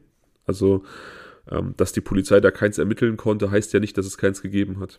Ja. Und jetzt mal abseits von dieser Skater-Geschichte, die, das ist für mich einfach immer, natürlich ist es möglich, aber es ist für mich so, so schwer nachzuvollziehen. Ich meine, wir sind ja früher auch oft auf irgendwelchen Bolzplätzen gewesen und da hatte man ja auch oft irgendwie Stress mit irgendwelchen Anwohnern, weil man dann beim Fußballspielen irgendwie laut war oder der Ball über den Zaun geflogen ist. Und natürlich hat man sich geärgert und da sind dann auch schon mal irgendwelche deftigen äh, Worte und Sätze hin und her gef geflogen und ausgetauscht worden. Aber man hat doch niemals gedacht, ich komme irgendwann nachts zurück und bringe die alle um. So, also es ist ja vollkommen abstrus eigentlich. Ja, klar. Aber ähm, ich meine, das ist ein Killer hier, ne? Also ja. was auch immer, ne? Also das kannst du ja nicht mit normalen Menschen vergleichen, was so in, in dessen Kopf irgendwie ähm, rumging. Das stimmt. Wir dürfen natürlich auch nicht vergessen, dass manche Menschen einfach auch keine Motive brauchen. Ja, genau. Es gibt, auch wenn es natürlich statistisch relativ selten ist, der große Unbekannte, der einfach aus purer Mordlust tötet. Wir wissen, der mit Abstand größte Teil von Gewaltverbrechen spielt sich irgendwo im nahen Umfeld ab. Aber es gibt sie eben immer wieder, diese Menschen, die keine Motive brauchen, die auch keine persönlichen Beziehungen zu den Opfern brauchen und einfach aus dem Stand in der Lage sind, fremden Menschen unfassbare Dinge anzutun. Ja. Und es ist möglich, dass einer von denen hier eben aktiv war. Hm. Das ist leider auch so ein Fall, ich finde den super, super spannend und der gibt unglaublich viel her, finde ich, weil, weil eben es so eine relativ starke Spurenlage gibt. Hm. Aber ich finde keine Theorie, mit der ich glücklich werde. Also hinter Kaifek beispielsweise haben wir schon drüber gesprochen. Einer meiner Lieblings-Cold Cases und auch ein Fall, der, der sehr, sehr viel Raum zur Spekulation bietet, aber einer, wo ich bestimmte Szenarien einfach sehe und wo ich für mich persönlich auch ein wahrscheinliches Szenario rausgearbeitet habe. Ja. Und, und das geht mir in anderen Cold Cases auch so, aber hier bin ich wirklich komplett ratlos. Bin ich auch. Hat natürlich auch was damit zu tun, dass ähm, Tokio so unfassbar weit weg ist. Ne? Und offensichtlich haben die Beamten dort ja auch einen guten Job gemacht. Ne? Die sind ja wirklich ähm, sämtlichen Hinweisen nachgegangen und haben da auch äh, scheinbar sehr gute Ermittlungstechniken angewandt. Von daher kann man denen jetzt auch keinen Vorwurf machen oder noch irgendwas versuchen zu erkennen, was die nicht vielleicht schon längst ähm, unter die Lupe genommen haben. Nee, also die Ermittlungsarbeit ist so weit, dass man das den Quellen entnehmen kann und soweit das für uns bewertbar ist, ist die absolut vorbildlich verlaufen, ja. Es bleibt so das fehlende Motiv. Also spannend wäre vielleicht nochmal die Frage, was denn mit den Skatern jetzt ist, ob äh, die jetzt irgendwie die bekannten Skater in der Nachbarschaft oder von diesem ähm, Skateboardpark jetzt irgendwie nochmal befragt haben, um, zu, um wirklich auszuschließen, dass es keiner von denen gewesen ist. Das wäre nochmal ähm, interessant herauszufinden. Weil, also wenn es mal zumindest so ist, dass die Polizei dieses Skateboard-Szenario doch noch aufrechterhalten hat, dann würde das darauf schließen, dass sie nicht mit allen Skateboardern sprechen konnten. Ich bin mir relativ sicher, dass die mit denen gesprochen haben und dass es da so eine, so eine, so eine Art festen Kern von Leuten gibt, die quasi da standardmäßig fahren und dass man mit denen auch gesprochen hat. Aber dass da eben auch, wie es in so einer großen Stadt natürlich auch üblich ist und auch in der Stadt, die ja auch irgendwie ein Anziehungspunkt für Touristen ist und für, weiß ich nicht, Studenten, Austauschstudenten, Gastarbeiter, was weiß ich, dass es da auch eine, einen Teil dieser Szene gegeben haben muss, der eben einer gewissen Fluktuation unterlegen ist. Ich denke, die, die Einheimischen so, und die, die feste Clique an Skatern, die wird man befragt haben, da bin ich mir hundertprozentig sicher, eben weil das ja so eine Spur war, der, die die Polizei direkt kommuniziert hat, dass es das möglich sein könnte als Theorie. Ähm, aber man wird natürlich nicht alle ähm, angetroffen haben oder nicht allen habhaft geworden sein. Insofern ähm, dürft, kann es dann natürlich immer welche geben, die man nicht gesprochen hat, aber die Polizei hat dann eben das auch nicht weiter verfolgt, zumindest öffentlich. Also es scheint so zu sein, dass man da das erstmal oder davon Abstand genommen hat erstmal. Ja. Aber es ist auf den ersten Blick natürlich, da hast du vollkommen recht, da bin ich bei dir, äh, die, die erste Spur, die ja so ein bisschen vielversprechend wirkt, weil die anderen halt noch nebulöser sind. Ja, weil es da zumindest eine einen relativ konkreten Personenkreis gibt und halt einen, einen realen Konflikt im Vorfeld gab. Aber letztendlich bleibt dann ansonsten nur das Motiv mit den 1000, äh, was war es, 1000 äh, Dollar umgerechnet, ne? Genau, also bis zu 1000 Euro umgerechnet. 1000 Euro, um, ja. ja. Also letztendlich halt äh, Bargeld, das dort entwendet wurde und eben keine Schmuckstücke. Jetzt muss man sich natürlich fragen, warum jetzt keine Schmuckstücke oder andere Wertgegenstände, die ähm, hätten veräußert werden können. Da kann man jetzt natürlich auch wieder spekulieren. Man könnte jetzt sagen, hey, der oder die Täterin war jetzt ähm, nicht gewillt, das Risiko einzugehen, auf dem Schwarzmarkt die Sachen zu verkaufen. Das ist ein guter Punkt, das habe ich auch gedacht, dass natürlich ähm, das Mitnehmen von irgendwelchen Wertgegenständen, das Verkaufen von Wertgegenständen auch immer ein Risiko birgt. Das ist immer eine Spur, die zu dir zurückverfolgbar sein könnte. Ja, genau. Aber wir wissen äh, auch, dass es eben auch noch mehr Bargeld im Haus gab. Also er hat jetzt tatsächlich noch nicht mal alles Bargeld mitgenommen. Und das hätte er ja risikolos tun können. Also das Zurückgelassen von Wertgegenständen, das finde ich vollkommen nachvollziehbar. Aber eben, wie gesagt, Bargeld hätte er durchaus noch mitnehmen können. Ja, aber war das denn auffindbar? Also war das Geld alles ähm, ersichtlich, alles in einer Schublade oder war es vielleicht verteilt irgendwie im Haus, sodass man es als Täter nicht unbedingt ahnen kann? Es war verteilt, aber wohl jetzt so, dass man es durchaus hätte ohne großen Aufwand finden können. Hm. Gut, wie gesagt, das ist natürlich immer auch alles Spekulation. Man weiß halt auch nicht, ob er dann wirklich die Muße hatte, da nochmal nachzugucken oder ähm, ob er wirklich nur so die Verstecke abgesucht hat, die jetzt irgendwie am auffälligsten oder am offensichtlichsten waren. Aber es ist schon irgendwie seltsam, finde ich, dass da noch nicht mal diese Möglichkeit ausgeschöpft wurde, das Bargeld mitzunehmen. Wie gesagt, Wertgegenstände hätte ich auch an seiner Stelle da gelassen. Aber es spricht halt für mich dafür, dass dieser Mord nicht unbedingt das Motiv der Bereicherung hm, ja, genau. hat. Das war, ja, genau. Das denke ich auch. Das war vielleicht auch eher nur so ein, ähm, so ein Ablenkungsmanöver zu sagen, ich nehme jetzt einfach mal ein bisschen Geld mit, damit es so aussieht, als ob. Möglich. Aber wie gesagt, ich, mir persönlich drängt sich da eben immer der Fall äh, Oki Kite auf, weil ich halt immer denke, da sind so krass viele Parallelen. Das ist ja auch dieser Täter, der der ohne jegliches Motiv mordet, der dann irgendwie am Tatort verweilt und mhm. das Leben des, des Toten lebt und der einfach, ja, einfach nur ein geringes Maß an Geld stiehlt, obwohl er deutlich mehr mitnehmen könnte. Ich komme über diese Parallelen nicht hinweg und ich weiß natürlich, dass die, dass die Chance, dass es da irgendwie ein Täter ist, dass die bei 0,0001% liegt, aber eben weil es heißt, dass der Setagaya-Täter möglicherweise diesen US-amerikanischen Hintergrund haben könnte und eben mütterlicherseits, äh, väterlicherseits aus diesem europäischen Adria Mittelmeerbereich stammt mhm. und das ja Robert Cooper auch tut, beziehungsweise offensichtlich irgendwie rumänische Wurzeln hat und später in Amerika unterwegs war, komme ich immer wieder dabei an oder wünsche mir vielleicht auch, dass das einfach ein, ein reisender Täter sein könnte, der weltweit aktiv ist. Ist natürlich jetzt, wie gesagt, absolut der Aluhut, den ich hier trage, aber ist ein Gedanke, den ich immer wieder habe. Ja, ist mega interessant. Hatte denn Robert Cooper auch irgendeine Gehbehinderung? War das nicht so? Hatte er, aber hatte er manchmal ja, manchmal nicht, so dass man davon ausging, dass äh, er das so, ja, zur, wie soll ich sagen, zur Verwirrung genutzt hat. Und Robert Cooper war ja auch nur ein Deckname, ne? Den gab es ja gar nicht. Ja. Ja. Das auch, ja. Ansonsten wäre es. Hm? Aber man hat ja da auch vermutet, dass er irgendeinen militärischen Hintergrund hat aufgrund mhm. seiner Vorgehensweise am Tatort. Und hier zeigt die Spur ja auch wieder eventuell Richtung Soldat als Täter. Also, wie gesagt, es wird nicht so sein, aber ich verliere mich manchmal in dieser Möglichkeit. Ja, also ich meine, die Sache mit dem Bein kann natürlich auch äh, so eine Art, ähm, ach, wie sagt man, nicht Phantomschmerz, aber so ein Schmerz sein, der immer wieder aufgetaucht ist aufgrund irgendeiner Verletzung. Und vielleicht wurde er aus dem Militärdienst entlassen. Ja, wir spekulieren jetzt natürlich wild rum. Ja, aber ich finde diese Verknüpfung schon extrem, äh, extrem spannend. Ja, ich auch. Definitiv. Also, ja, gesagt, man weiß aber genau, das wollte ich noch sagen, aber ähm, dieser Militärstützpunkt, der ist aber jetzt nicht in der Reichweite von dem, äh, von dem Fall äh, um Robert Cooper.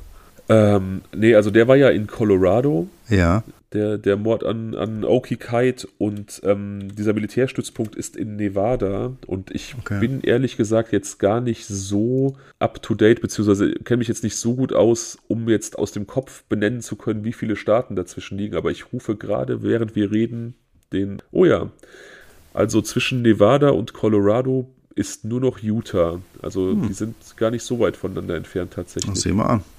Mhm. Interessant ja, wie gesagt, wir, wir haben hier krass den Aluhut auf, aber ich kann diese Parallelen einfach nicht übersehen. Von der Körpergröße 1,70 wird das passen? Ja. Hm. Robert Cooper wurde ja auch einmal gesehen, ne?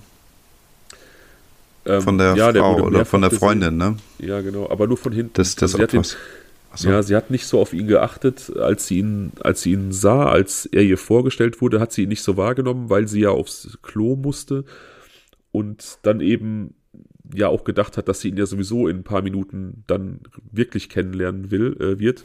Mhm. Und dann hat sie ihn nur noch von hinten gesehen, weil er dann ja das Szenario verlassen hat. Er, naja. ihm, ihm war ja offensichtlich daran gelegen, eben nicht so viele Zeugen zu haben. Aber da sind keine Postkarten abhanden gekommen, oder? Nee. Hm. Zumindest nicht, dass man es wüsste. Ja, gut. Also, ähm, das hier ist auf jeden Fall auch wieder ein sehr krasser Fall. Was mich jetzt noch interessieren würde, ist, äh, wie es mit dem Haus weiterging. Weißt du da was zu? Keine Ahnung. Das würde ich auf jeden Fall, also ich kann mir halt unmöglich vorstellen, dass die Mutter dort wohnen geblieben ist. Das kann ich mir auch auf gar keinen Fall vorstellen. Ja. Möglicherweise kann man das Haus, gibt es das jetzt auch nicht mehr? Also da sind wir wieder bei Hinterkaifeck, ne? Vielleicht ist da jetzt einfach nur, weiß ich, eine Laufstrecke, irgendwas Parkmäßiges erweitert worden. Ich nehme an, dass, dass die Mutter das Haus verkauft haben wird und dann wird es eben, wie gesagt, äh, wird im Zuge dieser Parkerweiterung abgebaut worden sein oder äh, abgerissen worden sein. Könnte man natürlich auch die wahnsinnige Theorie spinnen, dass die Mutter da vielleicht daran beteiligt war, um dieses Geld einzusteigen. Aber das, also jetzt nur der Vollständigkeit habe, das wird so nicht gewesen sein. Ich glaube, die arme Frau, die war äh, hart traumatisiert, nachdem sie da ihre äh, äh Familie gefunden hat am nächsten Morgen. Ja, ganz bestimmt. Ich finde, also ich sehe mir gerade auch nochmal die Fotos von dem Haus an mit dem Baum. Und mhm. ähm, das ist schon ziemlich hoch. Also da jetzt diesen Baum hochzuklettern, das ist jetzt keine dicke, stabile deutsche Eiche oder so, sondern, äh, weiß ich nicht, ich kenne mich jetzt in der Botanik nicht aus, eher so ein Bäumchen, würde ich sagen. Ja. Und von da aus und das hochzuklettern und dann aus dem, aus dieser sehr dünnen Baumkrone heraus in, das Fenster einzusteigen, das ist schon fast äh, Ninja-Styles. Ja, es muss auf jeden Fall ein Täter gewesen sein, der ähm, ja auch kein sonderlich hohes Eigengewicht hatte, weil der Baum ja. tatsächlich sehr, sehr dünn ist. Ne? Mhm. Ja. Und man erkennt auf jeden Fall hier auf diesem Foto, was du gerade ansprichst, das ist die Rückseite des Hauses. Diese Bäume sind eben schon in der Parkanlage. Mhm. Er musste über diesen Baum klettern, um diesen Zaun zu überwinden, den man da erahnen kann zwischen Park und Haus. Ja. Und ähm, wir sehen so im Vordergrund so dieses, diesen, diesen roten Tartanboden, da ist quasi so eine Laufstrecke, so eine Joggingstrecke, führt mhm. da am Haus vorbei. Mhm. Daran anschließend kommt dann dieser Skatepark. Ach so, okay. Ähm, aber trotzdem interessant, wie ist er jetzt in das Haus reingekommen, frage ich mich, weil die Bäume sind ja wirklich äh, vor dem Zaun. Und dann muss ja da nochmal irgendeine Schräge, ach, da ist so eine Dachschräge, glaube ich, nochmal da. Genau, so und da sind Fenster, die kann man erahnen auf dem Foto. Ja, okay. Und vor diesem äh, Badezimmerfenster, da gab es irgend so eine, so eine Plastikabdeckung, um das Fenster halt äh, ja so zu schützen. Also dass man, dass man quasi, wenn du das Fenster gekippt hast oder aufgemacht hast, um das Bad zu lüften, dass man trotzdem nicht reingucken konnte. Also so ein, so ein, mhm. ähm, ja, wie so Milchglas, aber halt aus Plastik. Ja und die musste er dann vom Baum aus abnehmen von außen, um einsteigen zu können. Okay, krass. Mhm. Also er wird da auch schon einige Zeit auf diesem Baum gesessen haben, tatsächlich. Und ich finde es halt auch interessant, dass der einfach mal so in der Lage war, diese Telefonleitung zu kappen. Weil auch das weiß man ja nicht einfach so, wo die herläuft. Also ich wüsste es nicht, wenn ich jetzt irgendwie ja, das hier würde das auch musste. nicht gehen, denn hier laufen die ja unterirdisch in Japan oder auch in den Vereinigten Staaten laufen die halt oberirdisch. Und wenn du dann da lebst äh, oder kulturell vertraut bist, dann weißt du auch, was eine Telefonleitung ist. Hm, okay. Der Täter hat übrigens höchstwahrscheinlich, also es, es gibt jemanden, auf den diese Beschreibung des Täters passt, auch vom, vom Kleidungsstil her, hat höchstwahrscheinlich auch kurz vor der Tat in der Nähe des Hauses in einem Laden dieses Sashimi-Messer gekauft, mit dem dann der Mord begangen wurde oder die Morde teilweise begangen wurden. Hm. Beziehungsweise mit diesem Messer hat er ja nur den Mord an, am Familienvater begangen. Das blieb dann ja, wie gesagt, in dessen Schädel stecken. Auch ein äh, sehr, sehr grausames Bild. Also alleine ein Küchenmesser so fest in einen Kopf zu stoßen, dass der Schädelknochen bricht und dann ist so fest dort hineinzustoßen, dass es nicht mehr herauszuziehen war quasi und er sich in der Küche eine neue Waffe holen musste, um die Frau und die Tochter zu töten. Das ist schon auch extrem grausam, finde ich. Ja. Und natürlich auch ähm, wirklich ein, ein maximal furchtbarer Tod für Mikio, der da vielleicht im, in seinem Kampf um Leben und Tod vielleicht realisieren musste, dass er seinen Sohn schon nicht mehr retten konnte und eben nicht nur um sein Leben und Tod gekämpft hat, sondern auch darum, seine Frau und seine Tochter dann wenigstens zu schützen. Ja da möchte ich mich nicht hineinversetzen in die, in die Emotionen, die dieser Mann in diesem Moment gehabt haben muss. Nein, auf keinen Fall. Unser zweiter Ausflug nach Japan, auch ein, ein absolut grauenhafter Fall, wenn auch auf andere Art und Weise wie bei, bei Junko Furuta, aber ebenso ein Fall, der in der japanischen im japanischen Gedächtnis, in diesem True Crime Gedächtnis in Anführungsstrichen einfach sehr verwurzelt ist und ein Fall, der, ja, der auf jeden Fall im Kopf bleibt. Definitiv die arme Familie, denkt man sich, ne? Ja. Mhm. Und man weiß nicht, warum sie sterben mussten. Wir haben schon so oft darüber gesprochen und ich habe auch in der letzten Folge mit Steffi darüber gesprochen, als sie dich vertreten hat. Ich finde es halt auch immer nochmal so, so viel tragischer, wenn Kinder zum Opfer werden, weil sie eben noch so viel vor sich gehabt hätten und so viele Dinge niemals kennenlernen werden. Ja.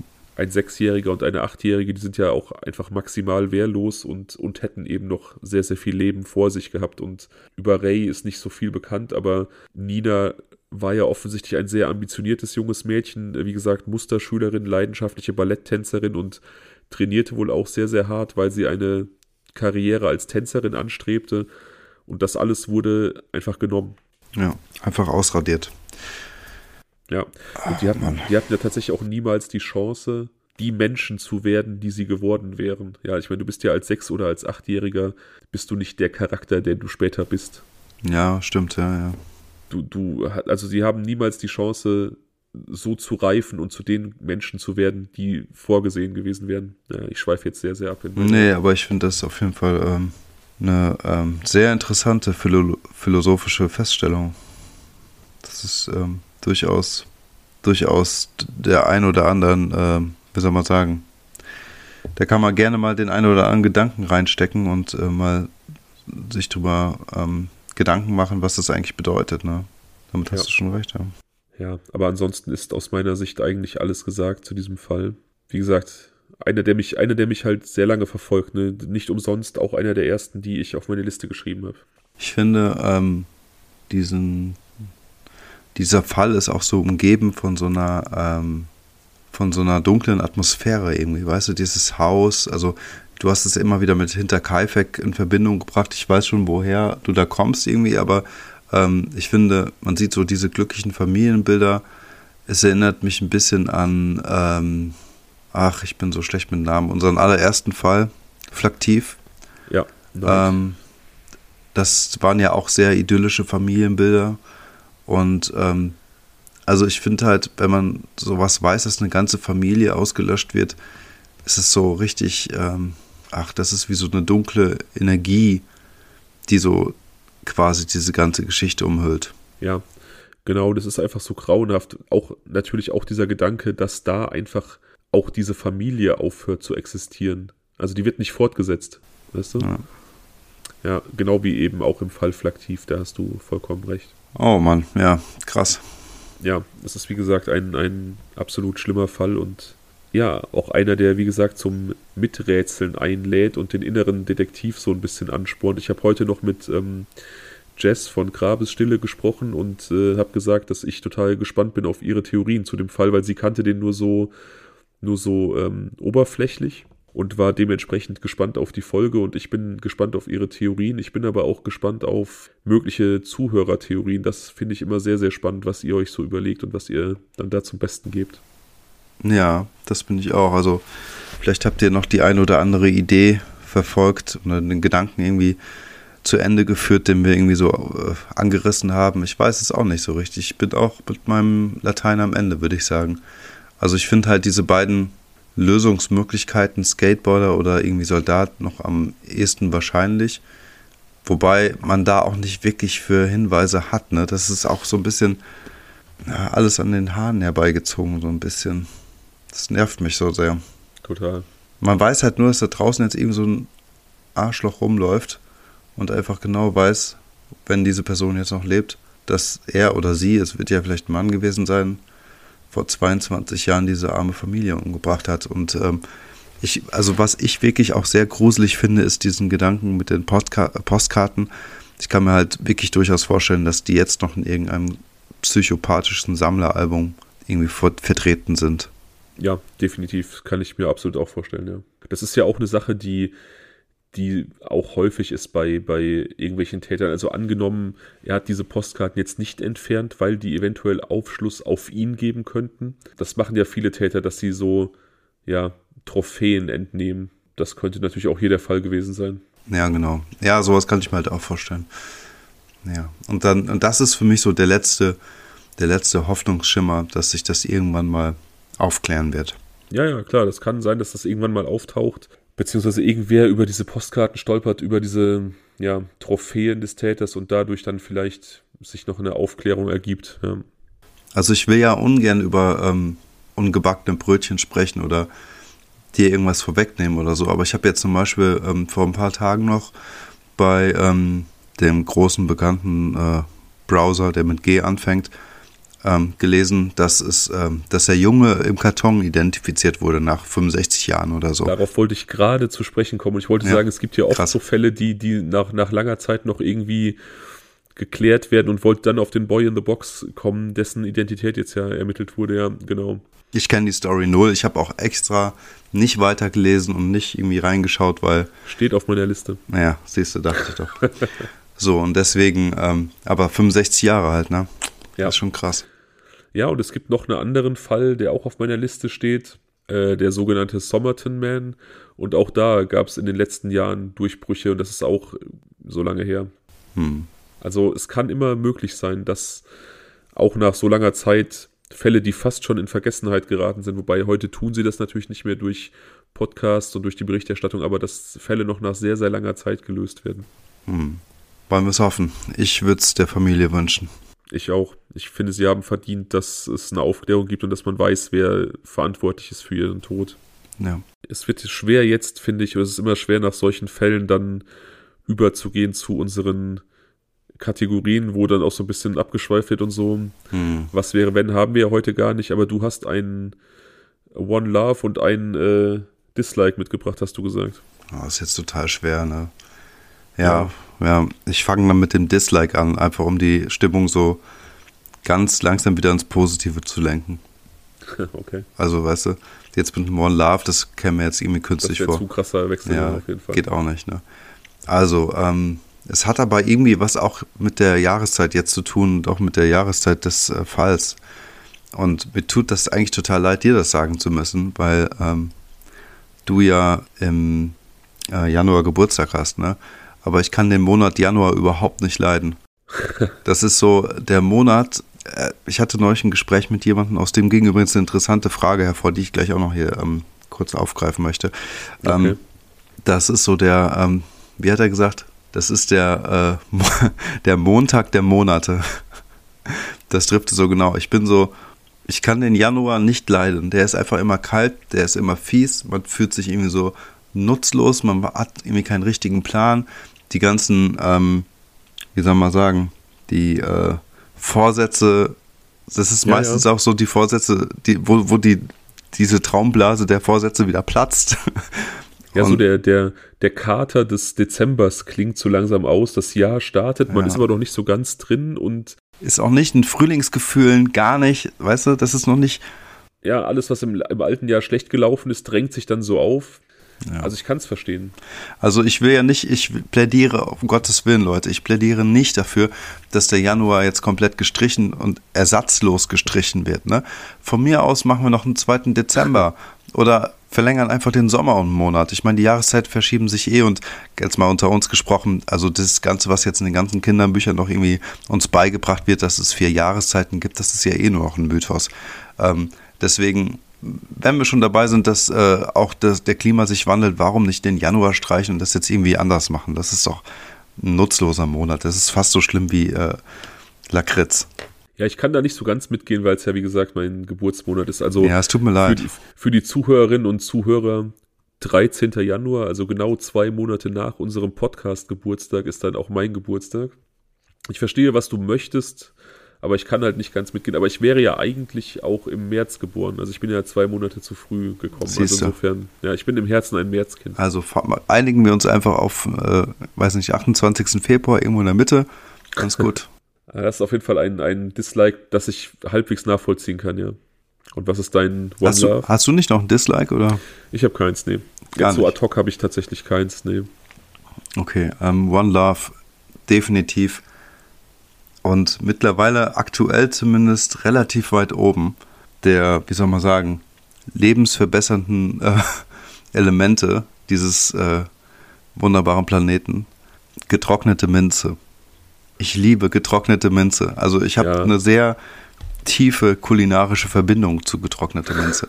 Und es schmeckt einfach überall drin gut. Es ist der Wahnsinn, Leute. Minze generell total geil. Ja, aber getrocknete Minze ist halt nicht nur so frisch. Alle denken direkt an Pfefferminze und irgendwie After Eight und so. Mm -mm, sowas nicht. Die gibt einfach nahezu jedem Essen, und ich habe es auch schon auf Brot gegessen, ne? so einen genialen Flavor. Also ich kann es ja. nicht anders sagen. Und äh, wenn, man, wenn man das noch kombiniert mit Knoblauch, Wahnsinn, ehrlich. Also ich habe jetzt hier ein bisschen was auch verraten, aber ich habe sowieso nicht mehr vor, Fünf-Sterne-Koch zu werden, aber ähm, das ist wirklich, wirklich gut. Ja, das, das ist richtig. Ich habe mal irgendwann einen ähm, libanesischen Kartoffelsalat gemacht und der hat tatsächlich auch äh, Minze enthalten. Der Wahnsinn. Das war irgendwie, das war richtig geil, ja. Ja, ich liebe es. Das, ist, das darf bei mir auch niemals leer gehen. Ich meine, zum Glück kriegt man immer beim, bei diesen, ähm, ja, orientalischen Supermärkten immer so eine gute Portion, die auch erstmal lange reicht, aber ähm, das muss ich immer da haben. Und in letzter Zeit, in letzter Zeit ganz oft. Das kann ich sehr, sehr gut verstehen, ja. Ja. Ja, hatten wir noch einen, ein Dislike und ein One Love. Ich kann heute leider nichts beisteuern. Irgendwie ähm, habe ich ja normalerweise immer ganz viele Sachen, die ich zumindest bei Dislike anbringen kann, aber irgendwie fällt mir heute ad hoc einfach nichts ein. Ich weiß auch nicht wieso. Ja, dann bringe ich, dann komme ich mal auf diese Frage zurück, die ich ja vorhin so ein bisschen angeteasert ähm, habe. Und zwar wurde ich gefragt, ähm, ob jetzt unser beider, ja, wie soll man sagen, ob sich unsere Bezie unsere Freundschaft und unser, unsere Kommunikation jetzt quasi nur noch durch den Podcast aufrechterhalten. Also nicht, nicht nur dadurch aufrechterhalten, sondern dass es quasi nur noch den Podcast zwischen uns gibt. Nee, absolut nicht. Also, ich meine, natürlich ist das schon auch ein relativ dominantes Thema. Das ist absolut so. Also, wir tauschen uns ja eigentlich schon zu, also fast jeden Tag eigentlich auch darüber aus und keine Ahnung, besprechen verschiedenste Dinge. Aber es geht halt auch immer auch um persönliche Inhalte und um was gerade so im Leben des anderen los ist. Also, ich denke, dass hält sich weitestgehend die Waage, aber gut, es schlägt vielleicht schon so ein bisschen Richtung True Crime aus oder Richtung Podcast aus, aber ist jetzt nicht so, dass es ein ungesundes Verhältnis angenommen hätte oder dass man sagen könnte, wir reden nur noch darüber, denke ich. Genau, und vor allem auch nicht so, dass wir ähm, nur noch diese Plattform quasi nutzen, um miteinander zu sprechen. Also es ist, äh, wir sind auch so im regen Austausch. Ja, definitiv. Ja. Aber eine spannende Frage. Also fand ich jetzt irgendwie auch äh, nachvollziehbar, das mal zumindest mal diese Frage zu stellen. Ja, definitiv. Und das ist ja vielleicht sogar auch eine re reelle Gefahr. Also beziehungsweise es kann passieren, dass so ein Verhältnis dann auch einfach so wird, ne? Ja klar. Batman und Robin, Joko und Klaas. Wer weiß, ob die untereinander, Bud Spencer und Terence Hill, ob die sich mochten. Keine Ahnung. Du bist, ja, du bist ja Klaas, das hatten wir ja schon mal. Ich bin Klaas, du bist Joko. Sieht man ja auch. Boah, das finde ich aber ganz schlimm. Ich finde, Ah, nee, ich sag das jetzt nicht, aber ich möchte auf jeden Fall nicht Yoko sein. Okay, dann bist du Robin, ich bin Batman. Ja, okay, du bist Batman, ich bin Robin, das ist okay. Okay, okay. Ja. Nee, aber wie gesagt, ich glaube schon, das kann passieren auf jeden Fall, dass, dass, wenn man ja dann auf so einer Ebene auch miteinander zu tun hat, dass das dann einfach sehr, sehr viel frisst und konsumiert, ne? Ja. Ja, auf alle Fälle. Aber wie gesagt, ich glaube, das kriegen wir ganz gut hin. Ja. Aber trotzdem interessante Frage. Hm, finde ich auch. Jo, dann habe ich, glaube ich, gar nichts mehr auf meiner Liste. Esst mehr getrocknete Minze, Leute. Macht es. Es geht im Rührei, es geht eigentlich in jeder Kombination. genau, esst mehr getrocknete Minze. Ähm, esst überhaupt geile Sachen. Geiles Essen ist äh, unglaublich toll. Das ist äh, auch gut für die Seele. Folgt uns auf Instagram. Wie gesagt, das ist auch gut für die Seele. Und ihr habt die Möglichkeit zu partizipieren und irgendwie teilzuhaben an vielen Dingen. Und wenn ihr richtig Bock drauf habt und irgendwie uns unterstützen und helfen möchtet, dann ladet uns bei Kofi auf einen Kaffee ein. Und wenn ihr wirklich irgendwie ein großes Herz für uns habt, dann lasst eine schöne Bewertung auf eurer Podcast-App für uns da. Darüber freuen wir uns immer ganz besonders. Ja, und mehr kann ich gar nicht sagen, so zum Abschluss. Ich auch nicht. Das war ein Bilderbuchende. Es war ein Happy End dieser Folge, würde ich sagen. Ja, dann sollten wir jetzt äh, schnell beenden, um das mitzunehmen, um diese positive Energie nicht zu stören. Bis zum nächsten Mal. Bis zum nächsten Mal. Ciao. Tschüss.